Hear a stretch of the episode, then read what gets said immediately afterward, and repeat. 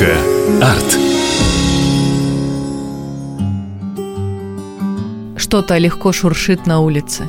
То ли ветер первых весенних дней, то ли капли, летящие с крыш.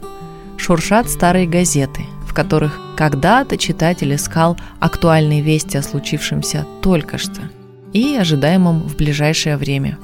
А сейчас эта хроника переносит нас в декабрь 2015 года, когда вместе с новогодней суетой пришла весть, что не стало Николая Васильевича Семченко.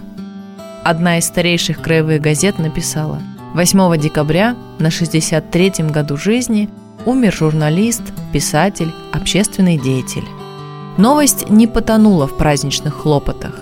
Человек был известный, а главное, был он настоящий. И в работе, и в общении. Незадолго до границы года он получил премию за свои детские книги. «Одни из лучших в России», так писали все те же газеты – Николай Васильевич родился в Хабаровском крае, в селе Святогорье, района имени Лазо. Фактически коренной хабаровчанин, ведь от Святогорья до города, по меркам Дальнего Востока, рукой подать. Он закончил Дальневосточный государственный университет. Два года работал на севере, на Камчатке, в редакции газеты «Полярная звезда». А с 1978 жил в Хабаровске, где работал в газете «Тихоокеанская звезда», и был неотъемлемой частью литературной жизни. Вот это краткое описание не дает понять, что это был за человек, правда? Николай Васильевич писал в своем литературном блоге. Ну вот скажите, какой нормальный человек, проведя день на законном рабочем месте, будет потом еще сидеть дома до двух-трех часов ночи над листом бумаги и мучиться, мучиться, мучиться, иногда ради каких-то пяти строчек, которые на следующую ночь будут беспощадно вычеркнуты. Он начал создавать, писать довольно рано, сразу связав литературную деятельность с работой. Однажды его рассказы попали в журнал «Дальний Восток». «Я удивился», – писал Семченко, но почему-то постеснялся спросить, где все-таки они взяли мои рукописи. Наверное, их передали в журнал из книжного издательства – в общем, с тех пор и публикуюсь. Признаюсь, я очень волнуюсь, зная, что вы сейчас решаете, стоит ли читать то, что представлено на моих страницах.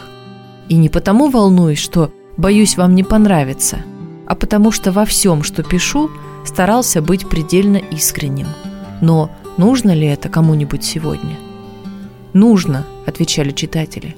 Рассказы Семченко публиковались в Хабаровском крае и за его пределами – на страничке писателя на проза.ру больше 140 тысяч подписчиков, а это ведь не считая случайно проходящих читателей.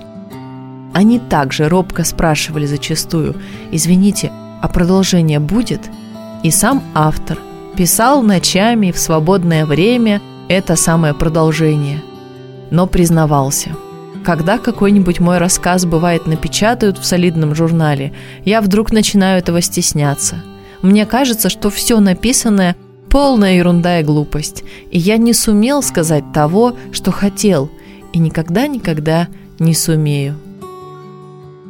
В следующем году будет 10 лет, как с нами нет Николая Васильевича, а его рассказы живут, и кажется, что стоит спросить о продолжении, так оно и появится, чтобы снова удивить и поддержать читателя, и немного смутить писателя – а читателей не становится меньше, это прекрасно.